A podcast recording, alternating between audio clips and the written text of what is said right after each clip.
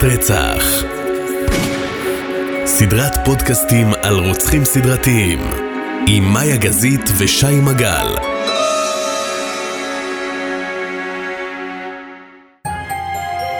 מאיה גזית? שי מגל. Long time. Long time, בוא, אנחנו כל יום אה, מתראים לא, במשרד. אבל long time בפודקאסט. נכון, נכון, נכון. לאן נעלמת? למה אני? לא נעלמתי, את- אני חושבת שפשוט היית מאוד עסוק. אנחנו היינו מאוד עסוקים. אה, אוקיי, סליחה, נכון. אה, יופי, את- ת- בת זוג, תגבי אז רגע, כאילו. אז רגע, אנחנו אה, היינו מאוד עסוקים, אה, ו- וזה לא הסתדר, אבל הנה, אה, עכשיו הסתדר, והנה אנחנו. טוב, רגע לפני שמתחילים, אה, מה שלומך בהרחבה? מה, אה, נאנחת? למה נאנחת? לא, אני אני בסדר, מה שלומך? אה, לא, אל תעני כמוני, תעני מסודר. אה, אני אני בסדר גמור. אימא כאילו- לחייל בטירונות, נכון. מה שלום פלג? מה שלום פלג? אה, פלג בסדר קצת, רציתי להגיד שהוא מקטר, אבל לא, הוא לא מקטר, זהו, הוא לא מקטר, הילד נכון? fucking בטירונות 07 שדחפו לו כן. לארבעה חודשים, כן, הוא לא מקטר. קר בחוץ, יורד גשם, למה נכון, מקטר בזה? נכון. קצת כזה. חמוד, הוא החייל הכי חתיך בצה"ל, שתדע. כאילו, הש... מהשניים הש- הכי חתיכים אוקיי, בצה"ל. יופי, מה? אה, אה, בגלל החייל שלך והחייל שלי, ושום מילה על דניאל הגרי. מסכן נעלם, עשה ghosting לעם ישראל. כן, כן, אבל אולי הוא עוד יחזור, אתה יודע. יש... לא, אז הוא תהיה- נעלם, הוא- הוא הבטיח יומיים שלושה ועשה כזה אה. ghosting ונעלם ולא אוקיי. שילם את החשבון. טוב, אז נסתפק בעידן עמדי. אה, עידן עמדי, כן. את רואה מה קורה? כאילו זה פשוט חורך את הרשת. כן, זה פסיכי. היה, ראיתי אה, פוסט נורא מצחיק, כזה מים כזה, שרואים אה, אישה שמתלהבת שהיא רואה את אה, עידן עמדי, וכאילו בבריכה, ורואים את אה, אה, דניאל הגרי כמעט טובע, במצולות הים רואים את דני קושמרו. איך לא שלח לי? אני אשלח לך. מגניב. זה מצחיק, כן. אה, זהו, היום יש לנו, אנחנו עדיין בקונסטלציה של אה, פרק אה, של אה, פודקאסט רצח בלי רצח. שאת רוצה, כל פעם אומרת לי אולי נחזור. איך ידעת שרציתי להגיד לך את זה עכשיו? כתוב לך על המצח. אז מתי נחזור, שי? כאילו, אני נורא מתגעגעת לדבר על רוצחים סדרתיים, אני לא בטוחה שהקהל שלנו אבל מוכן לזה. וגם אם אנחנו כל כך מוכנים לזה. את מוכנה. אני, אני מאוד מתגעגעת לזה, אני לא יודעת... כיסופים. לא, אפשר לבחור סיפורים שהם פחות גרפיים. יש? כאילו. אה, יש, עם סיפורים שאני פחות אוהבת, אבל אה, אולי אפשר למצוא משהו כזה, ונוכל לחזור לדבר אני על זה. חושב שאם תלכי על רוצחים סדרתיים שהם אה, המון, כאילו שהם הם עם... עם מאות אפילו וכאלה, שזה יורד פחות לפרט, אלא יותר לקבוצה, זה יותר קל מאשר לרדת עכשיו ל... אה, טוב, אני עשה אנסה, כזה וכזה אני אנסה וכן הלאה. לחפש משהו. גם האמת אז העברתי שבמסגרת... לך את, אה, את הבחור המקסיקני. אה? נכון, נכון, נכון, נכון. אה, אה, אני רוצה להגיד גם שעכשיו שחיפשתי כל מיני מקרים של אה, פודקאסט רצח בלי רצח, דווקא מצאתי מקרים כאילו מגניבים, אז אה, אולי בכל זאת, לא יודעת. בקיצור, אנחנו לא מבטיחים כלום. או שנחזור בפרק הבא עם רצח, או לא, אתם תצטרכו לחכות ולראות. איך קשה לך עם מחויבות, אני רואה את זה גם בעבודה. נכון, ברור. אה, אה, סתם, סתם. לא ראיתי את זה בה, נכון? מה, אני מאה שנה עובדת בהול ג'וב. לא, לא עם מחויבות לכמה זמן נמצאת אז בחברה. למה? וגם אה, במשימות שלי. אני עובדת מצטיינת, שי. את עובדת מצוין, נכון. זכית, אה, המשאית הגיעה השנה?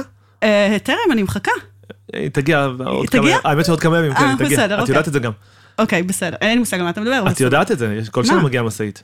אה, מגיע, כן, יש משאית השנה? תהיה תהיה השנה משאית. יואו, איזה כיף. כן. וואי, אה, עובדי אולג'וב צריכים להקשיב לפודקאסט. המנכ"ל שכנע את הדירקטוריון והדירקטוריון אה, תמך. סחטיין ו- עליך, איזה כיף, אז אה, כן. למרות השנה, למרות המלחמה. כל הכבוד.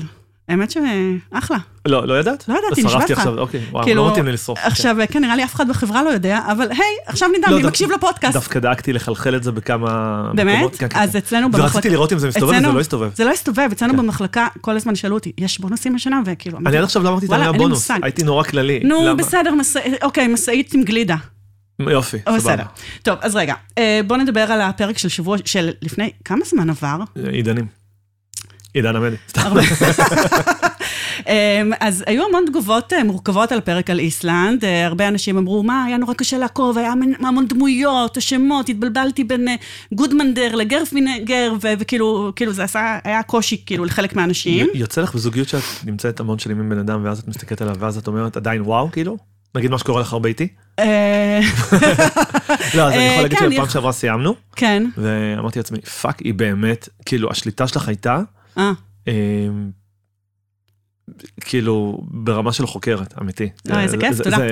זה- היה אה, מטורף. קיבלנו אה, תגובה אחת נורא נורא, בין בלל, כאילו מלא, מלא תגובות שהיו, הייתה תגובה אחת של אחד המאזינים שאמר, שאני חושבת שזו הייתה התגובה הכי מחמיאה, שזה כמו הסדרות האלה, הסקנדינביות, שהן כאילו מאוד מסובכות ואפלות, אני חולה על הסדרות האלה בנטפליקס הסקנדינביות, והוא אמר, גם הפרק הזה היה כזה.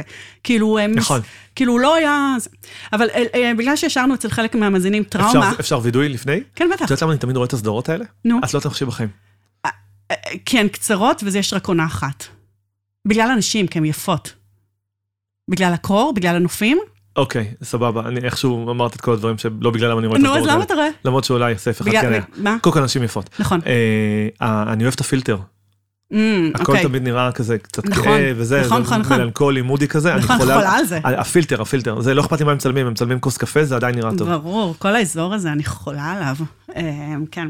טוב, אז בגלל שהשארנו טראומה אצל חלק מהמאזינים על הפרק הקודם, אז הפרק הולך להיות ממש ממש ממש פרק קליל. זה הולך להיות פרק שתכלס אין בו הרבה פשע. זה הולך, אתמול אמרתי לך, אה, שי, אה, מחר יהיה פרק אה, קצר וקצת גיא פינס. כאילו זה לגמרי גיא פינס כזה, המון ג'וס, המון צהוב, אין הרבה פשע, אבל אה, נראה לי שהגיע הזמן להתמודד עם שלוש דמויות שקוראים להם ליסה, או. וכאלה שמות קלים כאלה. יופי, ליסה ו? תדע בהמשך, כי אני לא. רוצה אז לעשות ספוילר. יצאנו לדרך? יצאת לדרך. יצאנו לדרך. טוב, אז אה, כוכבת הפרק שלנו היא ליסה מרי נובק. יצא לך אולי לשמוע את השם?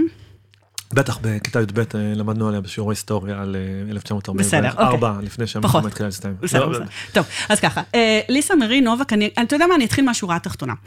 אה, ליסה מרי נובק הייתה טייסת, היא הייתה קצינה בחיל האוויר האמריקאי. שנה? והיא הייתה אסטרונאוטית בנאסא. אסטרונאוטית? מהמם. איזה שנה? אה, המקרה שלנו מתרחש ב-2007. אה, טרי יחס- יחסית. יחסית טרי. יחסית, יחסית. כן. היא הייתה אסטרונאוטית בנאסא. עכשיו, שי, אסטרונאוטית אמיתית, ב-1996 היא נבחרת על ידי נאסא כמומחית בתחום הרובוטיקה, ועשר שנים לאחר מכן, ב-2006, היא אפילו זוכה לטוס לחלל. אני יכול לעשות תוך כדי לראות את התמונה שלה, או שזה הורס לך? אמ, זה יהרוס לי, אוקיי, סבבה. אבל אני יכולה להראות לך תמונה שלה, כי אני יודעת, אני מפחדת שתקפוץ לך תמונה אחרת שאני לא רוצה שתראה, אבל תוך כדי אני אראה לך מה, את ה... עומדת מעל גופה, כאילו? לא, לא, לא. אה, אמ, אחר כך תחפש את התמונה. שלה, בסדר? אמ, אז היא ב-2006 טסה אה, לחלל. אה, במסגרת אה, משימת STS 121, אני שנייה רק ארחיב ואני אגיד מה זה היה, זו הייתה בעצם אה, טיסה של מעבורת החלל דיסקאברי לתחנת החלל הבינלאומית, וליסה הייתה אחראית על התפעול הזרוע הרובוטית של מעבורת החלל, גם בזמן הטיסה וגם בזמן שהחללית עגנה בתחנת החלל הבינלאומית, ובעצם היא זוכה לשבחים מאוד מאוד מאוד גדולים על התפקוד שלה כאסטרונאוטית, וככה שזה יהיה לך ברקע כדי להבין אם יש לנו עסק. בסדר? ועכשיו אני מתחילה מההתחלה. אז ליסה נולדה ב-10 במאי 1963 להורים ג'יין ואלפרדו, והיא נולד, נולדה במרילנד בארצות הברית. עכשיו, ליסה, מהרגע שהיא הייתה קטנה, היא ידעה שהיא תהיה גדולה, היא רוצה להיות אסטרונאוטית. מה רצית להיות כשהיית קטן? אה, כל מיני. תן אחד. כל מיני. נו די, שי. כל מיני. אחד. היה לי, לא יודע, ים דברים. מנכ"ל בזק. לא, אל תצחקי. בגיל 11 רציתי להיות מנכ"ל בזק. אז אה, רציני? כן, כן, ולימים הייתי משנה למנכ"ל וואלה, וכשדרכתי בבזק, היה- היה- פחות. לא משנה, דירקטוריון וכאלה, א' אמרתי, וואי, הייתי כאילו ילד, וב' אה, זה היה כזה מצחיק, אבל זה, כי גם ישבתי עם מנכ"ל, לא משנה, קיצור. איזה. קטע. כן. אז כן, יש הרבה פשוט... איזה אה, חלומות באמת. לא, כי יש. הרבה ילדים שחולמים להיות אסטרונאוטים וכאלה. ו- הפתעתי אותך כאילו, עם ויש- בזק. אה, הפתעת ממש. בוא, כן. כשהייתי קטנה רציתי להיות שומרת בפרדס, כי אהבתי תפוזים, אז זה לא יותר טוב. באיזה גיל? ארבע או משהו אוקיי, לא, כזה. אני- אני בגיל 11, רציתי, אוקיי. כשגיליתי שיש מודמים וכאלה. אוקיי. טוב, אז ככה, אז אה, ליסה מהרגע שהיא זוכרת את עצמה, היא מספרת שהיא תמיד רצתה להיות אסטרונאוטית. היא זוכרת שכשהיא הייתה בת 6 ב-1969, היא זוכרת אותה יושבת עם ההורים שלה מול הטלוויזיה, וצופה בנחיתה ההיסטורית של חללית אה, אפולו 11 על הירח, וכשהיא ראתה את זה וראתה את ניל אמסטרון ככה הולך לו את הליכת הירח על הירח, היא ידעה שזה מה שהיא רוצה להיות גדולה. היא רוצה להיות אסטרונאוטית. עכשיו, ליסה הייתה מהילדים האלה שתמיד הצליחו בכל מה שהם עשו, ותמיד הצטיינו בכל מה שעשו. היא מסיימת את הבית ספר היסודי בהצלחה ואת החטיבה ואת התיכון. וכשאני אומרת לך שהיא מסיימת את התיכון בהצלחה, זה לא רק בגלל ההישגים הלימודיים שהיו ככה, אתה יודע, מאוד מרשימים, אלא גם היא הייתה ספורטאית מצטיינת. כשהיא הייתה בתיכון, היא זוכה בתואר הספורטאית המצטיינת של, ה, אה, של התיכון, והיא אפילו מקבלת מלגה מאוניברסיטת בראון, שזו אוניברסיטה יוקרתית במרילנד, שיש להם אה, ליגת אתלטיקה ככה מאוד אה, מוכרת ומוכשרת, ומציעים לה להצטרף לצוות של ה- לליגת האתלטיקה שמייצגת את האוניברסיטה. אבל היא מחליטה לרדוף אה, אחרי החלום שלה, והיא מחליטה לא לקחת את המלגה, והיא נרשמת ללימודי הנדסת חלל ותעופה באקדמיה הימית של ארה"ב. יש כמה מילים, האקדמיה הימית של ארה"ב זה בעצם מוסד אקדמאי שמכשיר אה, קצינים אה, לחיל האוויר האמריקאי, לצי האמריקאי, לחיל הנחתים האמריקאי, ובעצם מצמיח גנרלים. ב-1985, כשהיא הייתה בת 22, היא מסיימת uh, בהצלחה את התואר הראשון שלה בהנדסת חלל ותעופה, ומדובר כאן בהישג ענק. קודם כל, ברמה האישית שלה, זה היה חלום שלה ללמוד את המסלול הזה וללמוד את ה... כאילו, היה לה ברור שזה הצעד הראשון לקראת הקריירה כאסטרונאוטית, אבל היא גם הייתה האישה, האישה הראשונה שנרשמה וסיימה את התואר הזה. למעשה באותה תקופה רק 6% מכל הסטודנטים באקדמיה הימית היו סטודנטיות, וזה בכלל מוסד שבעצם פתח את השערים שלו לנשים רק תשע שנים לפני כן, ב-1976, ככה שמדובר כאן בהישג מאוד מרשים, היא כאילו ממש חלוצה. במהלך הלימודים היא מכירה את ריצ'רד נובק, אה, שלמד איתה הנדסת חלל ותעופה, והם הם, מתאהבים ומתחתנים, מתחתנים ב-1988. ב-1990 היא מסיימת כבר שני תארים, היא עושה תואר בהנדסת אה, אווירונאוטיקה ותואר בהנדסת אה, אסטרונאוטיקה, וב-1992, כלומר ארבע שנים אחרי שהיא מתחתנת, נולד לה הילד הראשון. אני ממהרת? לא, זה מרשים, אני, אני, אני מתפעל מה- מהקריירה. שלה, האמת. נכון?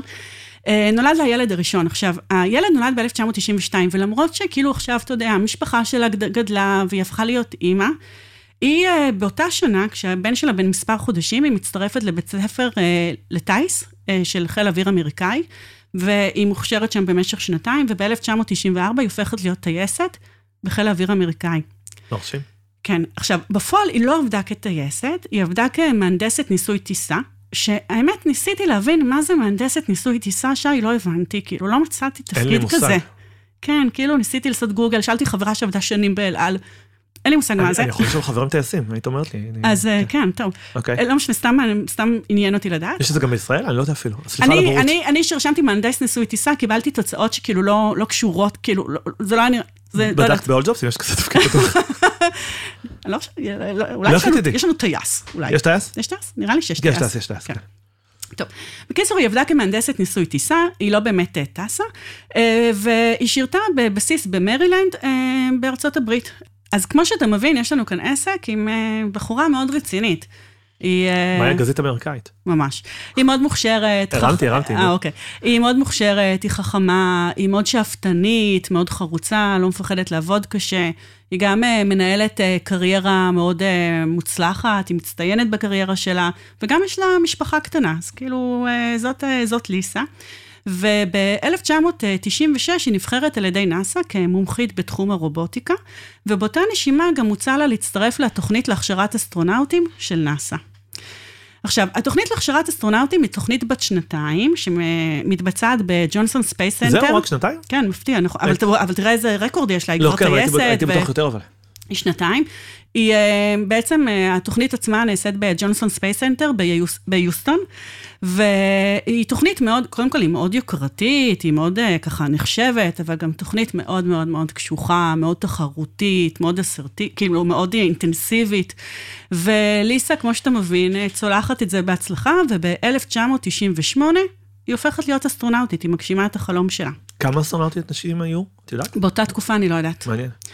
אה, עכשיו, ב-1998 קורה עוד משהו מאוד משמעותי בחיים של ליסה.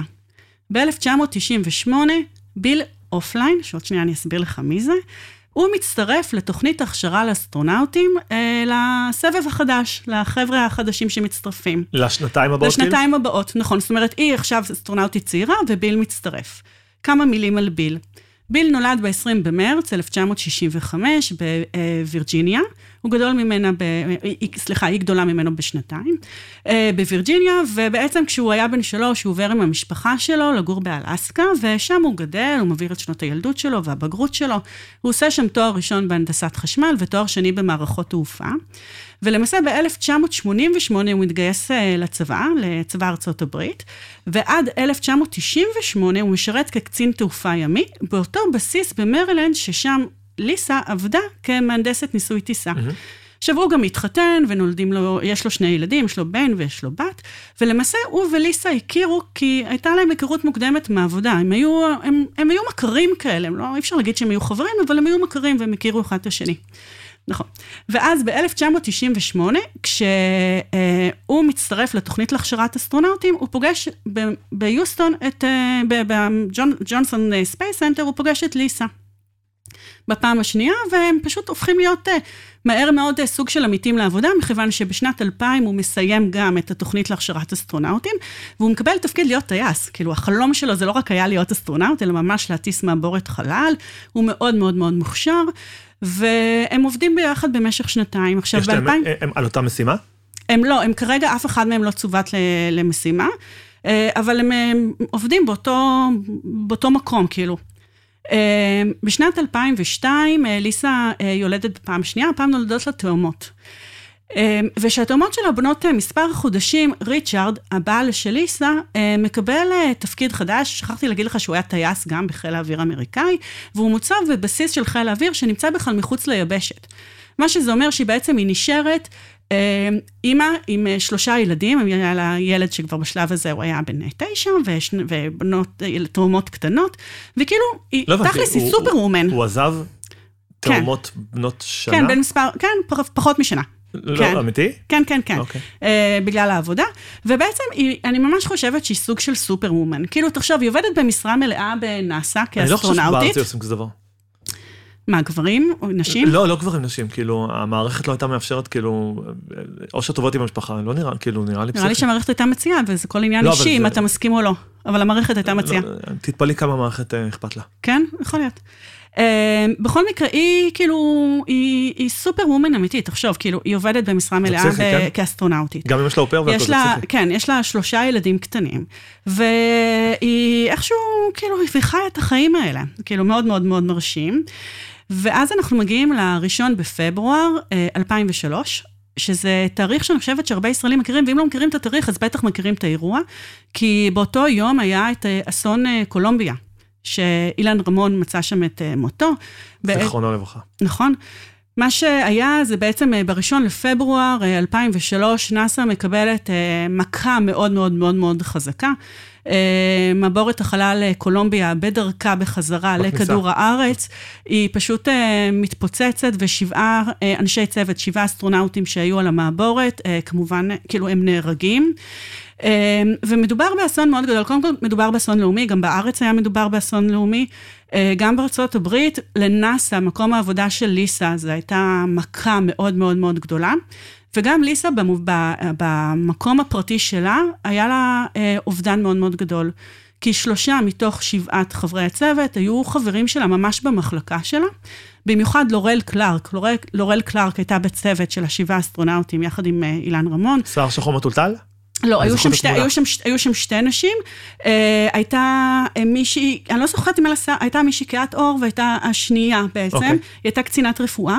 והיא הייתה הבסטי של ליסה, הם עבדו מאוד מאוד צמוד, הם היו ביחד במסלול הכשרת אה, אסטרונאוטים, היו חברות מאוד מאוד טובות, ובעקבות האסון, אה, נאס"א ממנה אסטרונאוטים, מעין, אה, כמו, הופכים, הופכים, מבקשים, פונים לליסה ואומרים לה שתהיי כמו, כמו קצינת נפגעים אישית כזאת למשפחת קלארק, ובעצם ללוות את, ה, את האלמן ואת הבן של, הבן של, של לורל קלארק.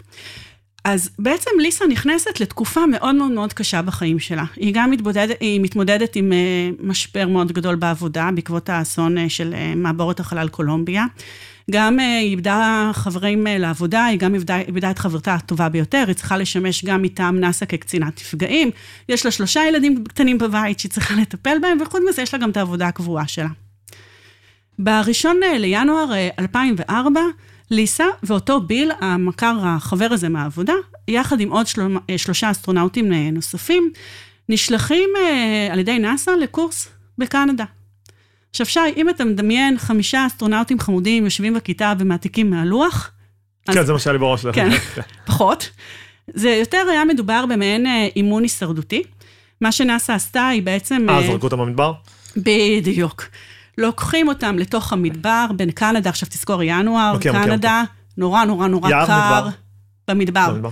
נורא נורא נורא קר, ינואר, מושלג, ובעצם מנחיתים אותם באמצע המדבר, והמשימה שלהם הייתה לנווט Mhm, את דרכם החוצה. כמובן, הם מקבלים ציוד מינימלי, שזה אומר בעצם לצלוח קילומטרים רבים ברגל, כדי uh, לעמוד, ב, כאילו לצלוח את המשימה ולצאת מהמדבר. אגב, זו לא משימה שנועדה לדמות אם הם יתרסקו על כוכב זר, זו משימה זה שנועדה... התמצאות. לא, זו משימה שנועדה להתמודד עם זה שאם הם אה, חוזרים ארצה והם נוחתים אה, כאילו out of, אה, out of reach בתוך כדור הארץ, אז הם יודעים להתמודד.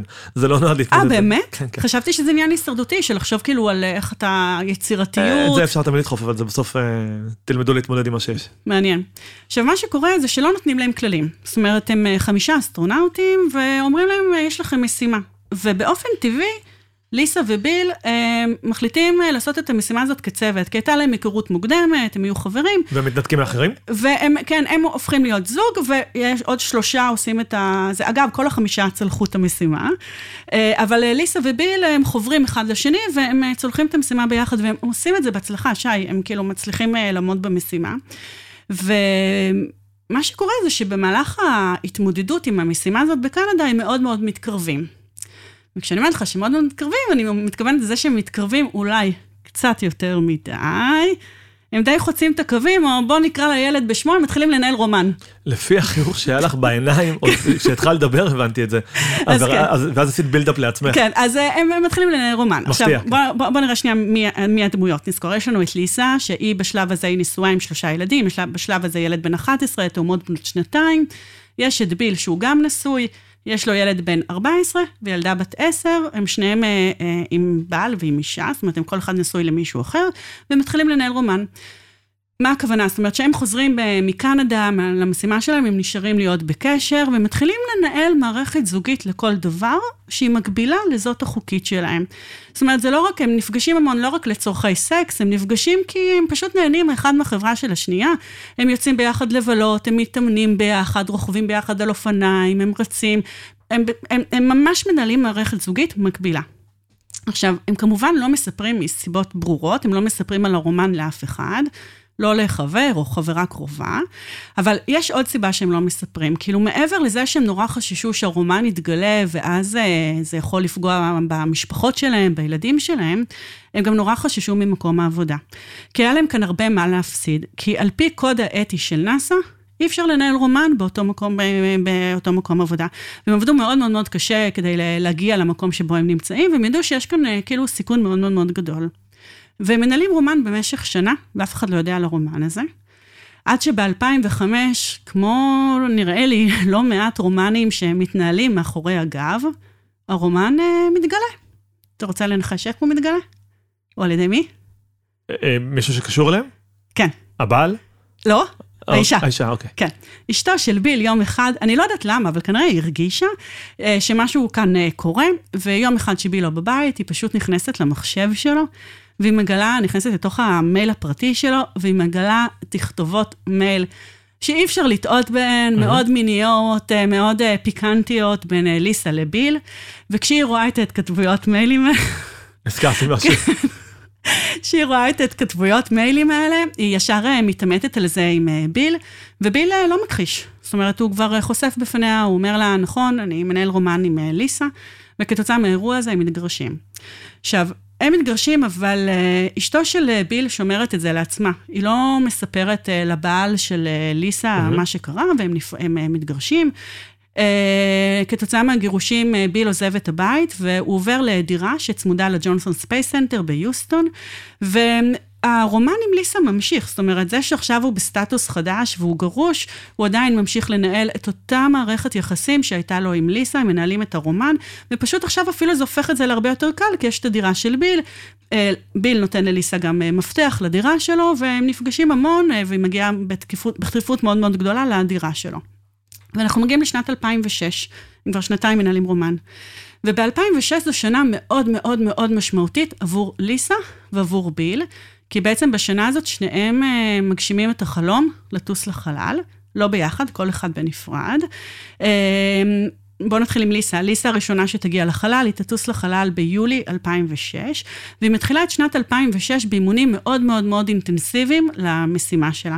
כמו שהזכרתי בתחילת הפרק, היא אה, מומחית בתחום הרובוטיקה, ובעצם היא מצוותת אה, לחללית החלל, למעבורת החלל דיסקאברי, שזה תמיד צוות של שבעה אסטרונאוטים.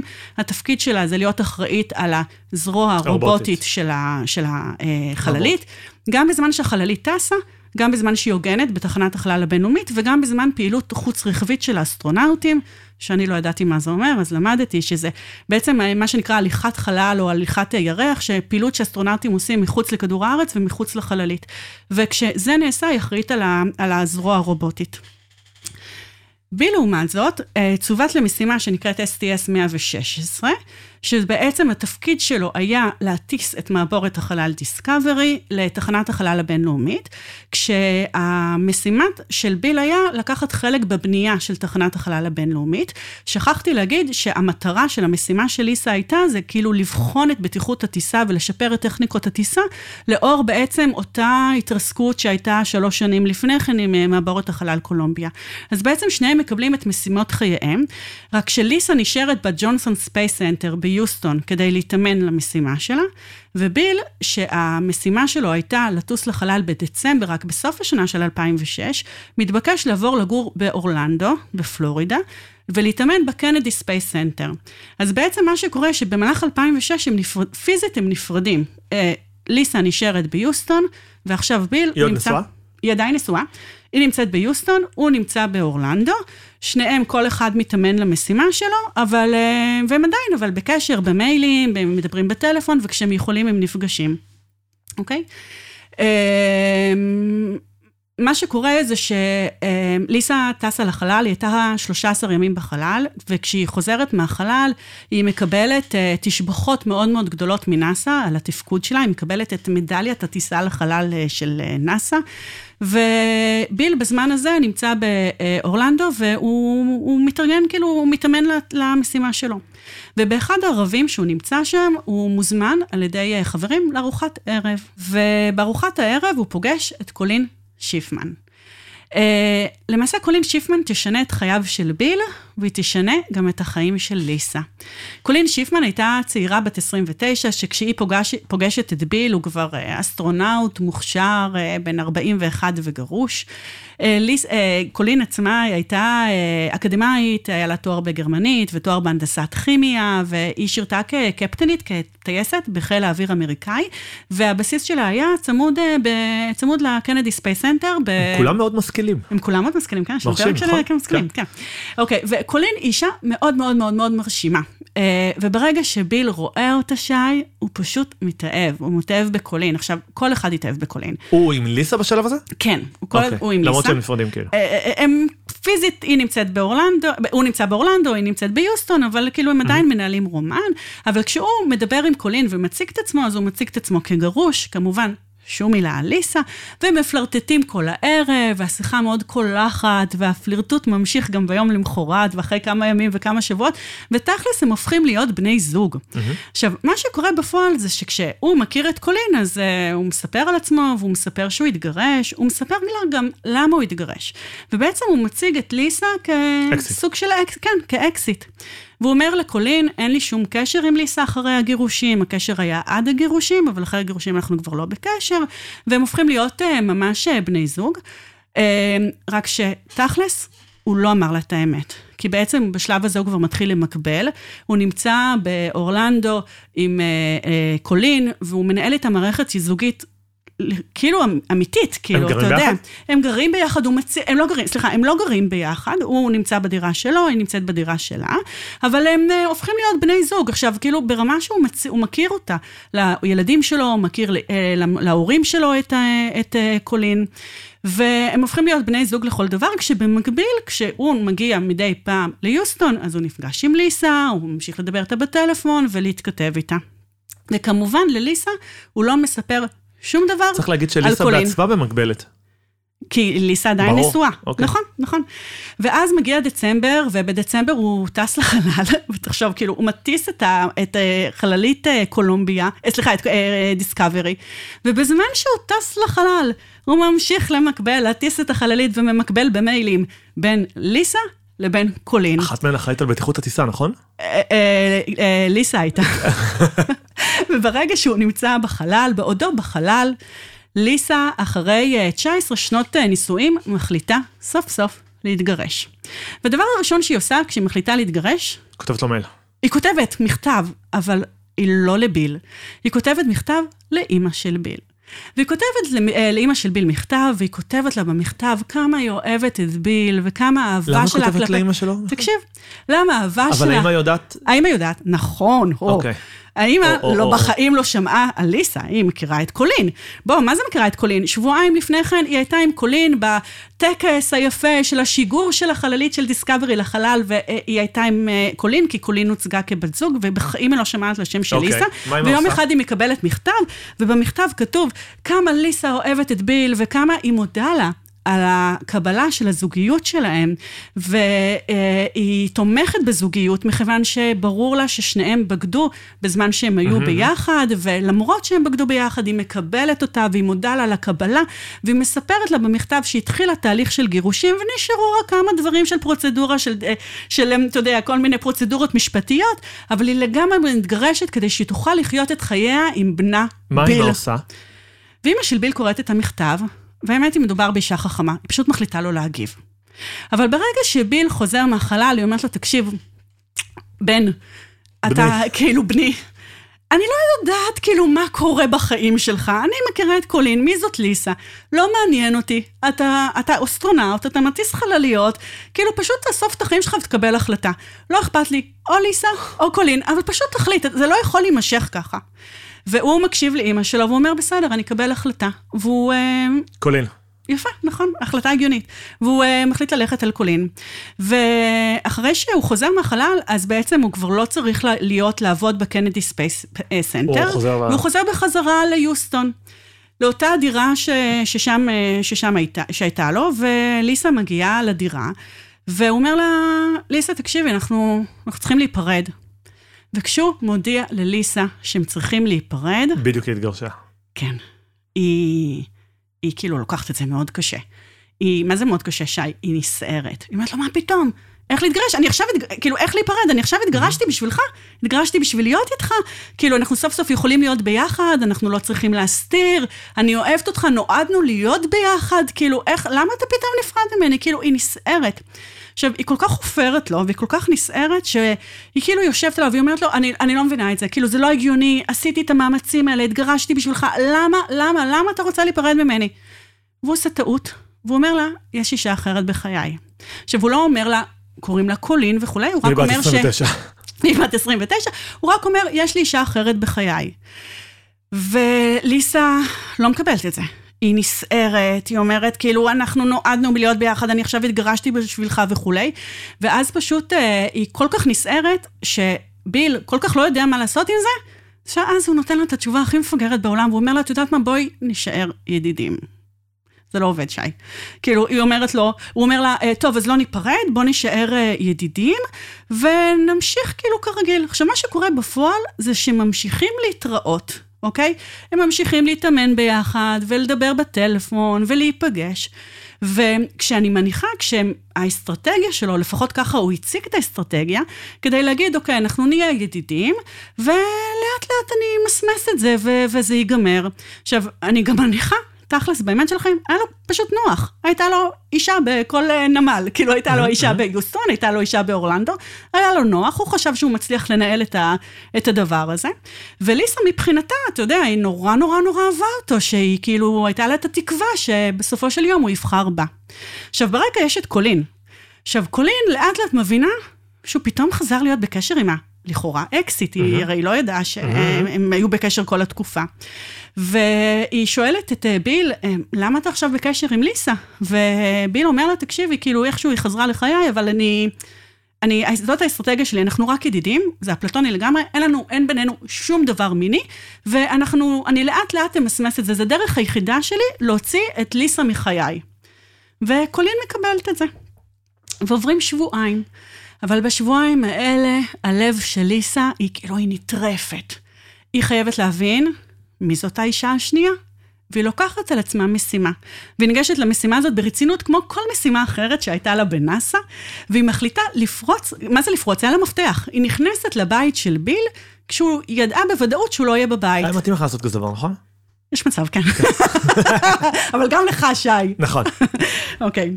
ואז היא נכנסת לבית אה, של ביל, וישר הולכת... למחשב? למחשב שלו, ברור. היא הולכת למחשב, היא נכנסת למחשב, והיא נכנסת לכל דבר. קודם כל, היא מסתכלת בתמונות, והיא מגלה תמונות של ביל עם אה, בחורה בלונדינית. אה, היא מגלה תמונות... עוד אה, בחורה כאילו? לא, לא, עם קולין, קולין. אוקיי. שכחתי להגיד שקולין בלונדינית. היא, רואה את תמונות של ביל עם קולין. היא רואה תמונות אינטימיות של שניהם ביחד, היא רואה תמונות עירום של קולין, והיא רואה את זה, ואני מדמיינת איך עשן יוצא לה מהאוזניים. אני רואה עכשיו עשן פה כן, באולפן. והיא נכנסת לתוך המיילים, והיא קוראת התכתבויות, והיא לומדת על קולין. קודם כל, היא יודעת שקוראים לה קולין שיפמן, היא מבינה שהיא טייסת בחיל האוויר האמריקאי, יודעת שהיא גרה באורלנדו, היא מקבלת את הכתובת שלה. היא כאילו אוספת, מלקטת המון המון המון המון מידע, ואז היא מגלה, היא מגיעה לשרשור מיילים מאוד מיניים, מאוד פיקנטיים, איך היסטוריה חוזרת על עצמה, בין ביל לבין קולין, ואז היא מבינה שביל שיקר לה. שלמעשה הוא היה בקשר עם קולין עוד לפני שהוא אמר לה שהוא רוצה להיפרד. אה, היא לא הבינה את זה? לא, אוקיי. לא, זה- אבל זה obvious. נכון. אבל, ואז היא מבינה שהוא שיקר לה. והיא מקבלת החלטה, תקשיב, אהבה גורמת לאנשים כנראה לעשות דברים ממש ממש מטופשים. לשלוח דרונים ולהפציץ אותו? היא מחליטה, מה שנקרא, לתבוע את הטריטוריה שלה. מה היא עושה? בסדר? היא מחליטה אה, להתאמץ, שלא לומר לחטוף ולפגוע ביריבה הרומנטית שלה. לא נכון, היא חוטפת אותה? תקשיב מה היא תעשה.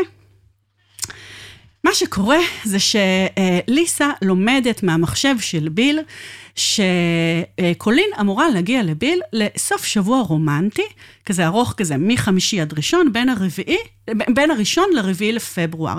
זאת אומרת, אה, קולין צריכה להגיע מאורלנדו ליוסטון. והיא מחליטה להתעמת, או לחטוף ולפגוע בקולין, כשקולין תחזור בחזרה מיוסטון, בחזרה לאורלנדו. עכשיו, כדי לעמוד במשימה, היא מבינה שהיא צריכה לטשטש ראיות. קודם כל, ברור לה שהיא לא יכולה לטוס עכשיו מיוסטון לאורלנדו, כי יראו שהשם שלה, שהיא עלתה, כאילו שהיא הגיעה בכלל לאורלנדו. אז היא מבינה שהיא תצטרך לנהוג מ- אה, אה, מיוסטון לאורלנדו. אבל עכשיו, פתחתי, אחת- אוקיי, פתחתי גוגל מפס. כמה? והמרחק בין, אה, בין, אה, אה, יוס, בין יוסטון לבין אורלנדו זה 1,530 קילומטר. לא נורא. זה בערך 14 שעות, כן, לא, לא. כן, 14 שעות נסיעה. נגיד, מה שנקרא, ביום שבת, בלי פקקים, בלי לעצור בדרך לקנות, אה, לא יודעת מה, קפה בסטארבקס, כאילו כזה. אז היא מחליטה לנסוע לשם, והיא מכינה ממש רשימה של ציוד, של מה שהיא צריכה לעשות, והיא גם רוכשת את לא, אבל הציוד זה הזה. יותר- יותר מורכב מזה. היא צריכה לתדלק, היא צריכה אה, לבטל את האיכון של האוטו אם יש לה GPS בתוך כן, האוטו של תורן, מקומי. וצר- וצריך, זה מה שהיא עושה. אוקיי, זה עבודה, אז תדעי שזה עבודה, את עושה את זה רגע, רגע, אחר. כך, אחר כך אה, אני אחזור להערה הזאת עוד מעט. בתור מנכ"ל בזק אני אומר. היא גם צריכה לאכול בתור שומרת בפרדס. לא, זה קל, זה מזומן. אה, אבל אה, אני אזכיר, אני אדבר על זה אחר כך. אה, והיא מחליטה, היא גם נרשמת אה, ללילה באורלנדו, תחת שם בדוי, אגב, משהו שאחר כך ישמש כנגדה בבית המשפט. למה? כי זה כאילו... היא מנסה לטשטש את הראיות שלה, בסדר.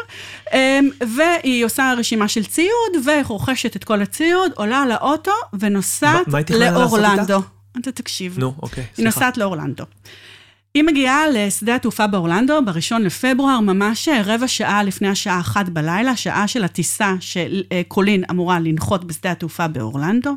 היא מחנה את הרכב והיא נכנסת לעולם הנוסעים כדי uh, לפגוש את, לפגוש את קולין. עכשיו, כשאני אומרת שהיא נכנסת לעולם הנוסעים, יש מצלמות אבטחה שצילמו אותה, אני אעלה את זה לקבוצת הפייסבוק שלנו. שי, אתה רוא... היא נכנסה מחופשת. מהמם. בסדר? היא חבשה פאה שחורה, היא הייתה עם מעיל גשם ארוך כזה, כמו של גשש בלש כזה, אהה. לגמרי לא קשור לסיטואציה, ומשקפי שמש כאלה עגולים, אדומים גדולים. עכשיו, אחת בלילה, וברור שהאישה חובשת פאה. כאילו, היא, היא, היא לא נראית בסדר. והיא נכנסת לתוך אה, אה, עולם הנוסעים, והיא מחכה שהטיסה של קולין תגיע, ובאמת בשעה אחת הטיסה של קולין אה, נוחתת, וקולין יוצאת מהשדה תעופה, סליחה, היא יוצאת מהמטוס, אבל מגלה שהמזוודה שלה לא הגיעה. היא הולכת לברר מה קורה עם המזוודה, ואומרים לה, המזוודה שלך בעצם מעולם לא עלתה לטיסה שלך, את צריכה לחכות אה, שעתיים, העלינו אותה לטיסה הבאה שתצא מיוסטון. וקולין מחליטה להישאר בשדה תעופה, לחכות לטיסה שלה. למזוודה ובזמן. הזה- אוי, סליחה, למזוודה שלה. ובזמן הזה, ליסה נשארת בשדה תעופה. היא לא יודעת את זה אגב. היא יודעת, הדבר היחידי שהיא יודעת, שהיא מזהה את קולין והעיניים שלה, אה, היא קולטת אותה. היא ישר על קולין, היא בעצם עוקבת זאת אחריה. אומרת, זה לא כמו השדה פה בארץ שהיא לא... אה, נכון, זה. בארצות הברית, כן, זה הנוסעים, זה נכנסים ויוצאים... לא תמיד זה אה, ככה, אבל סבבה, אוקיי. כן, אה, שם זה הנוסעים והנכנסים הם בעצם באותו עולם. ובעצם רואים אותה במצלמות האבטחה, יושבת על הספסל. אורבת. לא, מת, לא מדברת עם אף אחד, ובעצם עם העיניים פשוט ממוקדת על קולין. והיא חיכתה במשך שעתיים וחצי, רק בשעה שלוש וחצי המזוודה של אה, קולין מגיעה מיוסטון. אה, קולין אה, עייפה כבר, לוקחת את המזוודה, יוצאת מאולם הנוסעים ומחפשת את השאטל, את האוטובוס שייקח אותה לחניון, ששם היא השאירה את המכונית שלה. וליסה הולכת בעקבותיה. וברגע שקולין אה, רואה את האוטובוס, היא פשוט עולה על האוטובוס, וליסה מהר רצה ומספיקה לעלות על אותו שאטל. עכשיו, עד השלב הזה, כאילו, קולין לא היה לה מושג, בכלל לא שמה לב אה, לליסה. אבל פתאום, כשהיא נמצאת באוטובוס, בשאטל, בשעה שלוש וחצי לפנות בוקר, חשוך, אין כמעט אנשים, היא רואה בשאטל אישה מוזרה שבועה בה. עכשיו, היא אומרת, משהו כאן לא בסדר עם האישה הזאת, היא כאילו, ברור שהיא חובשת פאה, למה עם משקפי שמש בשלוש וחצי לפנות בוקר, אם המעיל הזה נראה מוזר, וכל הסיטואציה הזאת מתחילה ככה, אתה יודע, לעשות לה לא טוב בבטן, היא מתחילה mm-hmm. קצת להילחץ מזה. והיא מרגישה לא נוחות בגלל הנוכחות של האישה המוזרה הזאת, והיא מחליטה עם עצמה שברגע שהשאטל עוצר בחניון, ב- היא בתחנה, רצה. דופקת את ריצת חייה, לוקחת את המזוודה ורצה לא, לאוטו שלה כדי לברוח מהחניון. ובאמת זה מה שקורה, השאטל מגיע לתחנה ששם היא אה, השאירה את המכונית שלה, וברגע שהאוטובוס עוצר, היא פשוט תופסת את המזוודה שלה, ומתחילה לרוץ לכיוון האוטו שלה, וזה מה שהיא עושה, היא רצה, היא פותחת את האוטו, היא נכנסת לתוך האוטו, היא מתחילה לנסוע, ואז היא רואה את האישה המשוגעת הזאת, מתחילה לרוץ, ודו, וממש תופסת אותה, והיא מתחילה לדפוק בחוזקה על האוטו שלה. עכשיו, קולין כל כך נבהלה, שהיא פשוט עצרה את האוטו, כי היא הייתה בטוחה שאם היא תמשיך לנסוע, היא פשוט תדרוס את האישה המשוגעת הזאת, אבל היא כן נועלת את הדלתות, והאישה המשוגעת הזאת דופקת לה חזק על האוטו, ואומרת לה, תפתחי את הדלת, תפתחי את הדלת, תפתחי את הדלת. וקולין הייתה נורא נסערת, היא נורא מפחדת מהאישה המוזרה הזאת, שאנחנו יודעים שזאת ליסה, והיא היא לא מוכנה לפתוח לה את הדלת. והיא אומרת לה, תפתחי את הדלת, הבן זוג שלי היה צריך לבוא לאסוף אותי משדה התעופה, והוא לא הגיע, ואני רוצה שתיקחי אותי טרמפ. וקולין מאוד מפוחדת, האוטו שלה עומד, היא מפחדת לדרוס אותה, הדלתות סגורות, החלונות דלוקות, אה, אה, סגורים, והיא היא, היא לא זזה. עכשיו, באיזשהו שלב, האישה המוזרה הזאת, ליסה, מבינה שהאסטרטגיה הזאת לא תעבוד, היא כנראה לא תפתח לה את הדלת, אז היא משנה אסטרטגיה, והיא מתחילה לצעוק. תפתחי את החלון, אני צריכה את הטלפון שלך, להתקשר לחבר שלי, להגיד שיבוא לאסוף אותי. ויושבת uh, קולין בתוך האוטו, ואומרת לה, אני לא שומעת. ואז היא אומרת לה, תפתחי את החלון, אני רוצה, כאילו, אני רוצה את הטלפון שלך להגיד לחבר, לחבר שלי שיבוא לאסוף אותי. והיא אומרת, אני לא שומעת, אני לא שומעת אותך. ובאיזשהו שלב, אה, קולין אומרת, רגע, אולי האישה הזאת באמת נמצאת במצוקה. אולי היא לא איזו אישה הזויה, מטורללת, כאילו אולי היא באמת נמצאת במצוקה, ואולי באמת מישהו היה צריך לאסוף אותה, והיא צריכה את הטלפון שלי. וקולין ככה מתלבטת, אז היא בהתחלה צועקת לה, "אמ, הטלפון שלי בלי בטריה, כאילו, הטלפון שלי מת. והיא אומרת לה, אני לא שומעת, תפתחי את החלון. ובאיזשהו שלב קולין אומרת, רגע, אולי אני אפתח את החלון כדי שיהיה לנו קל יותר לתקשר. וברגע שהיא פותחת את החלון, ליסה מהר מוציאה תרסיס פלפל ומרססת לה את התרסיס פלפל לתוך העיניים. עכשיו, העיניים של קולין בערו, שרפו, היא בקושי יכלה לפקוח את העיניים. יצא לך פעם? לא. לך יצא? ברור. כאילו, לא יודע אם זה ברור, אבל כן. לאחרים או שלך אסור? לא משנה מה, לא, באמת? אף- אחד לא עשה לי. נ- זה פשוט נראה לי... אה, אף אחד לא עשה לי. זה נשמע לי זוועה. אף אחד לא עשה לי וזה זוועה. זה זוועה. עכשיו, היא לא הצליחה בכלל, העיניים שלה התחילו לשרוף ולדמוע, והיא בכלל לא הצליחה לפקוח את העיניים. זוועה, זוועה, זוועה. וברגע של תושייה, אלוהים יודע איך הטייסים האלה, לא יודעת, היא פשוט מצליחה למצוא את uh, מוט ההילוכים, להכניס לרוורס, היא לוקחת לרוורס, אה, היא לוקחת רוורס והיא מצליחה לצאת מהחניון. והיא נוסעת כמה מטרים, והיא עוצרת את האוטו, והיא מתקשרת למשטרה. והיא אומרת למשטרה, אישה מוזרה תקפה אותי בחניון של שדה התעופה באורלנדו, תגיעו מהר, והם אכן מגיעים ממש מהר. והם מגיעים אה, לקולין, הם נותנים לה עזרה ראשונה, והם הולכים לחפש את האישה המוזרה הזאת.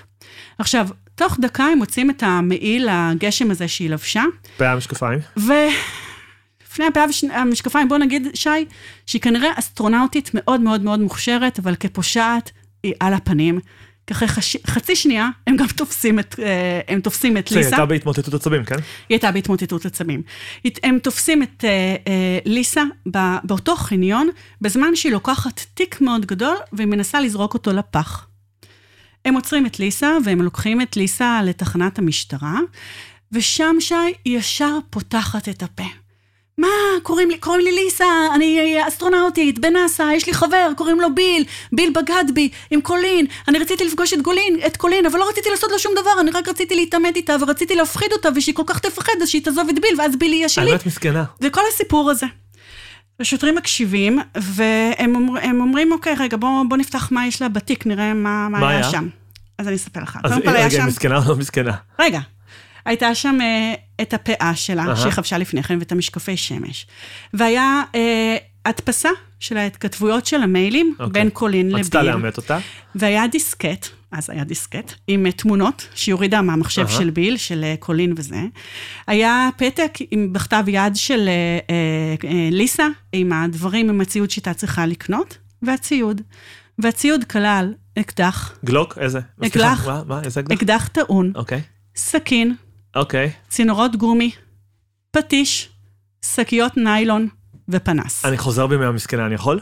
אתה יכול. היא באמת תכננה לרצוח אותה? היא טוענה שהיא טענה. התכוונה, היא, טענה שהיא התכוונה רק להפחיד אותה, שהיא לא התכוונה לחטוף אותה, היא לא התכוונה להפחיד אותה, היא רק רצתה להבהיל אותה, כדי שהיא תהיה מבוהלת והיא תגיד, אני לא רוצה בכלל עסק עם הביל הזה, ושהיא תשחרר את ביל, וואו. ושהיא תהיה רק עם ביל. בית המשפט אמ, טען? רגע, בוא נספר לך מה שקרה. קודם כל, היא הייתה יומיים במעצר, ואחרי יומיים היא משתחררת בערבות של... מה, היא 20 משתחררה? בערבות אבל של 25 אלף דולר. זה לא הרבה. היא מקבלת אה, צו הרחקה מקולין, והיא זוכה באזיק אה, אלקטרוני, שכזה שמים, לו, שמים לה על הרגל כדי לראות שהיא לא יוצאת. והיא בעצם אה, נסה. עוד באותו יום, אה? מוצא, מו- קודם כל מוציאים אותה לחופשה של אה, 30 יום, ובנאסא מחליטים לעשות מעין אה, ועדת חקירה פנימית מטעם נאסא, ועושים לה הערכה פסיכיאטרית, ובשורה התחתונה, אחרי ה-30 יום, פשוט מעיפים אותה מנאסא. אה, אגב, בסוגריים, את ביל העיפו מנאסא אה, חודשיים לאחר מכן, אה, היא עפה במרץ, הוא עף במאי אה, 2007, מכיוון שהם עברו על הקוד האתי והם ניהלו רומן. עכשיו, מבחינת המשפט, המשפט שלה התחיל לפני שהעיפו אותה מנאסא, המשפט שלה התחיל בפברואר 2007. היא, אה, אגב, זכתה בתואר נוסף בחיים שלה, רק הפעם מדובר בתואר מפוקפק מאוד. היא האסטרונאוטית הראשונה שהועמדה, ל, אה, שהועמדה לדין אה, באשמה פלילית. היא בעצם עומדת לדין בניסיון לרצח וניסיון לחטיפה. עכשיו, עורכי הדין שלה, הם מביאים קצינים מאוד מאוד בכירים מנאסא כדי להעיד. בדיוק, על עדות אופי ולספר על, על כל העבודה שלה בנאסא והתרומה שלה בעצם. אבל זה לא ממש עזר, ובאיזשהו שלב הם משנים אסטרטגיה, והם אה, טוענים לאי שפיות בזמן האירוע. הם אומרים שאחרי שהיא חזרה מהחלל, היא סבלה מדיכאון, כנראה שזה גם היה נכון.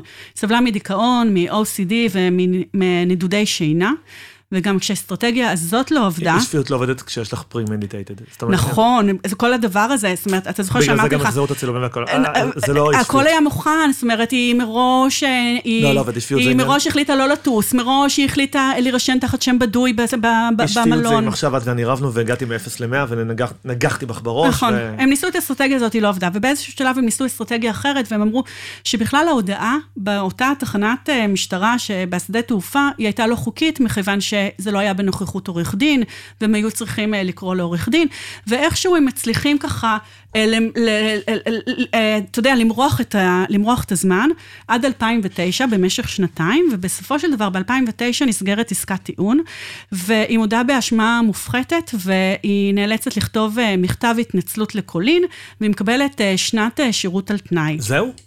זהו בלבד. יצא, מה זה בזול? עכשיו, מה זה יצא בזול? עכשיו, אני אעלה לקבוצת הפייסבוק, היא עומדת בבית המשפט, והיא צריכה להקריא את המכתב התנצלות אה, לקולין. שהוא מכל הלב... תקשיב שנייה, היא מקריאה, אתה חייב, ל- אה, שי, אני יודעת שאתה בדרך כלל לא מסתכל על הדברים האלה, חייב, אני חייבת לשלוח לך. היא מוציאה דף בבית משפט, והיא מתחילה לקרוא, להקריא, ואז כזה השופט אומר לה, תסתובבי, אה? ותסתכלי על קולין, ותקריאי לה את המשפט, את המכתב התנצלות. שעשית כן. בנפש חפצה. והיא עומדת בבית המשפט והיא מקריאה את, אה, המכתב התנצלות. עכשיו, ב-2009, אחרי שהיא בעצם נסגר, נסגרת עסקת הטיעון, אז רק אז היא גם עפה מחיל האוויר, מור- מורידים אותה בדרגה, ומעיפים אותה מחיל האוויר אה, האמריקאי. עכשיו, מה שלא סיפר, משהו אחד לא סיפרתי לך, לגבי מה שהיה בתיק של ליסה, אוקיי? ובעצם הדבר הזה, הוא זה מה שהפך את המקרה למקרה מאוד מפורסם בארצות הברית, ובעיקר הפך את ליסה, כאילו הפכו אותה למטורללת. למעשה, בתוך התיק של ליסה היה חיתול למבוגרים. מהחיתולים האלה שהאסטרונאוטים טסים איתם לחלל, ולמעשה, בזמן שהיא נעצרה, היא לבשה חיתול. למה? שנייה. כי היא הייתה שנייה. במשימה, שי. היא הייתה, היא, הייתה, היא הייתה במשימה של ארבעה, אתה זוכר שאמרת לי על הנסיעה? אה, הייתה היא לא צריכה- רצתה לעצור לשירותים היא בדרך? לא רצתה לעצור לשירותים בדרך, כי היא הייתה צריכה, היא הייתה במשימה, היא הייתה צריכה לנסוע לאורלנדו, ובשדה תעופה היה לה שעתיים וחצי לחכות במזוודה. מה מה זה אומר עליי שאני מבין אותה והייתי עושה בדיוק אותו דבר אם זו הייתה לא המשימה? היית שם חיתול, שי. אם זו הייתה אתה המשימה? יודע איזה שפשפות זה עושה?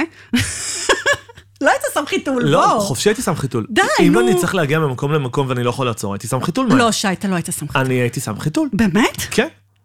למעשה, אם תבוא אליי עכשיו לאוטו, יש חיתולים. מכיוון שאני מוכן לכל דבר, יש חיתולים באוטו. אוקיי. שני חיתולים מבוגרים. אני לא צוחק, אני לא צוחק, את חושבת שאני צוחק? יש גרסה מיוחדת של דייפרס למבוגרים מעל גילי 60. אהה. התופסן הוא גם לא, את קדימה זה, את זה וגם אני אחורה. יודעת שיש גרסה כזאת. סבבה, אז כן, אז יש לי אוקיי. חיתול, בא- שני חיתולים באוטו. אוקיי, גם ישיבות ארוכות נגיד אתה נכנס עם חיתול? אין לנו ישיבות ארוכות, את יודעת אה, את זה, אני לא אוקיי, מאמין בזה. אבל לא, את- כאילו, לא, את לא יכולה להבין שאם יש לך משימה, אה, אני לא יודעת. מאיה, את יותר מכולם, היית באה עם חיתול. מאיה, תסתכלי על, אני רואה אותך עכשיו עם חיתול, ליטרלי, כאילו, בראש. את היית באה עם חיתול. כן, אני לא לא. יודעת. בכל מקרה, יכול- להיות, לא יודעת. היא הייתה גם במשימה. בניה שבוהם לנו כרגע. כן, הוא כרגע עם חיתול, כי הוא צריך להיות איתנו. כן, הקפה שקנית לו בבוקר. נכון. הנה, הוא מודה. הוא עם חיתול והוא גם עם... אה, טוב, לא משנה. אוקיי. לא- לא- בקיצור- רגע, שנייה, אבל... אוקיי, שנייה. רגע, אז היא הייתה, היא הייתה עם אה, חיתול, בסדר? כי היא רצתה כל הזמן שהעיניים שלה יהיו על קולין. עכשיו, ברגע שהפרט הזה התפרסם בתקשורת, מכסה את החיתולים, איך קראו לה? לא, שי, כאילו, הרשת מפוצצת, אני אעלה את זה לקבוצת הפייסבוק שלנו, הרשת מפוצצת במימים ובצחוקים. למעשה בהלואוין של אותה שנה, התחפושת הכי, כאילו, הכי מפורסמת, הכי פופולרית. כן. אוקיי. אני אראה לך, אני, אני אראה לך את התמונות, זה כאילו, זה פיפי. דיברנו תרתי על- משמע. דיברנו על פורים, אז יש לך איך להגיע. אה, נכון. אז בקיצור, אה, יש, אה, יש עליה המון המון צחוקים על זה שהיא מטורללת וזה. עכשיו, היא נורא מסכנה, כי תחשוב כמה היא מוכשרת ותחשוב כמה היא עברה. אני, אני אספר לך עוד שנייה. כמה היא מוכשרת וכמה היא עברה, ובעצם אף אחד לא זוכר לה אף אחד מההישגים המקצועיים שהיו לה. אה, גם התרומה שלה אה, לחקר החלל והטיסה שלה, והיא בעצם אחראית היום על ה... היא, היא בזכות... היא בעצם הסיקה את המסקנות בעקבות האסון הקולומביה, אבל אף אחד לא זוכר את זה, ומה שזוכרים אותה כאישה מטורללת. עכשיו, זה שזוכרים אותה כאישה מטורללת גם מאוד פגע בנאסא. כי התחילה ביקורת מאוד מאוד... התחילה ביקורת ציבורית על נאסא, כי התחילו להגיד, רגע, מה, אלה האנשים שאתם קולטים כאסטרונאוטים, כאלה מטורללים? ואז בעקבות הביקורת הזאת, המנהל של נאסא החליט לעשות שלושה דברים. קודם כל, לשנות את תנאי הקבלה לאותו מסלול הכשרת אה, אסטרונאוטים. בזמן שביל וליסה נכנסו למסלול, הייתה הערכה פסיכיאטרית, אבל יחסית שטוחה, ובעקבות המקרה הזה, הערכה הפסיכיאטרית היא הרבה יותר... אה, קפדנית אולי לקרוא לזה. דבר נוסף שהם הבינו בעקבות המקרה, שזה מוזר שזה בעקבות המקרה, אבל המקרה היה הטריגר, זה שבעצם אסטרונאוטים נתונים תחת... לחץ מאוד מאוד מאוד מאוד גדול, זאת אומרת, הלחץ בעבודה, התמודדות מאוד מאוד קשה. אחוז הגירושים בקרב, בקרב אסטרונאוטים הוא מאוד מאוד מאוד גבוה, והם מבינים שזה לא מספיק רק לעשות הכשרה, רק לעשות הערכה פסיכיאטרית בעת הקליטה, ובעצם צריך לעשות ליווי פסיכולוגי שוטף ומתמיד לכל האסטרונאוטים. מדהים שלא היה להם את זה עד אז. נכון, כי כאילו, מה, זה מפתיע שנמצאים תחת לחץ? אז עכשיו זה כבר כחלק מנוהל, טיפול, הערכה פסיכיאטרית, טיפול פסיכולוגי, שכאילו הוא נלווה כחלק מהסל שאסטרונאוט מקבל, וגם קוד האתי, אה, נכתבו בו, אה, הוא נערך מחדש. מה היא עושה היום? אז קודם כל היא ירדה מתחת לרדאר. אנחנו, כן, הדבר היחידי שאני יודעת זה שהיא עובדת במגזר הפרטי, לא יודעת בדיוק מה היא עושה, היא גרה בטקסס, אבל אתה לא רוצה לדעת מה קרה עם ביל? שנייה, היא התחתנה? אני לא יודעת, אין עליה שום מידע, היא ממש נכנסה מתחת לרדאר. מה איתו? ביל התחתן עם קולין, אה, וואלה, אוקיי. ונולד להם ילד, והם גרים אה, באלסקה, וקולין, אה, מה שנקרא, חגגה על המקרה. היא... אה, וואלה, ספרים וכאלה? בדיוק, היא. כתבה ספר על המקרה, יש המון רעיונות איתה, אני אעלה את זה- גם לקבוצת הפייסבוק, עשו מהסיפור כסף. הם, הם בעצם, אף אחד כבר לא, לא עובד לא בטיס, לא כאילו? אסטרונאוטים, הם כאילו, הם, וואלה. על הם חוגגים על הסיפור הזה, כן. אוקיי. אה, אני אראה לך, אני אעלה תמונות כדי לראות מי האנשים, זה כזה מעניין. אה, וזהו, זה הסיפור אה, גיא פינס שלנו להיום. גיא פינס. כן, לא היה הרבה פשע, אבל זה אה, מגניב. כן, קצת אה, לעשות משהו, סיפור אחר, פרק אחר. מגניב. כן. אנחנו צריכים להגיד תודה. תודה רבה לבניה מאולפני ביזי. באמת, תודה ענקית. יושב פה עם חיתול, מביט בנו. טוב, תודה שהקשבת. קודם כל כמה דברים. א', כן. תבואי אחר כך לראות את החיתול. אה, סתם צוחק. אה, שתיים, אה, את הפעם הבאה נקליט עוד שבועיים. הנה אני מחייב אותך. נשתדל, מה זה נשתדל? נשתדל. אם זה על רוצחים סדרתיים, האישה נשתדל. נסעה עם חיתול כדי לא לעצור בדרך ואת תשתדלי. אני יאללה, סגרנו אני- שבועיים. אני אני גם אשתדל. מסתדר לי בלוזים. יופי, שי, אבל לי זה לא בהכרח סליחה. מסתדר לא, בלוזים. לא, זה היה כאילו, אני בדרך כלל תוקע. אני- אשתדל, אני אשתדל. אם יצא אז סבבה, ואם. לא, שכולם ידעו שזה בגללך. בסדר.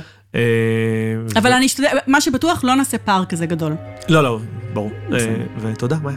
תודה שהקשבת. תודה שסיפרת. bye bye, עד הפעם הבאה. עד הפעם הבאה. bye. bye.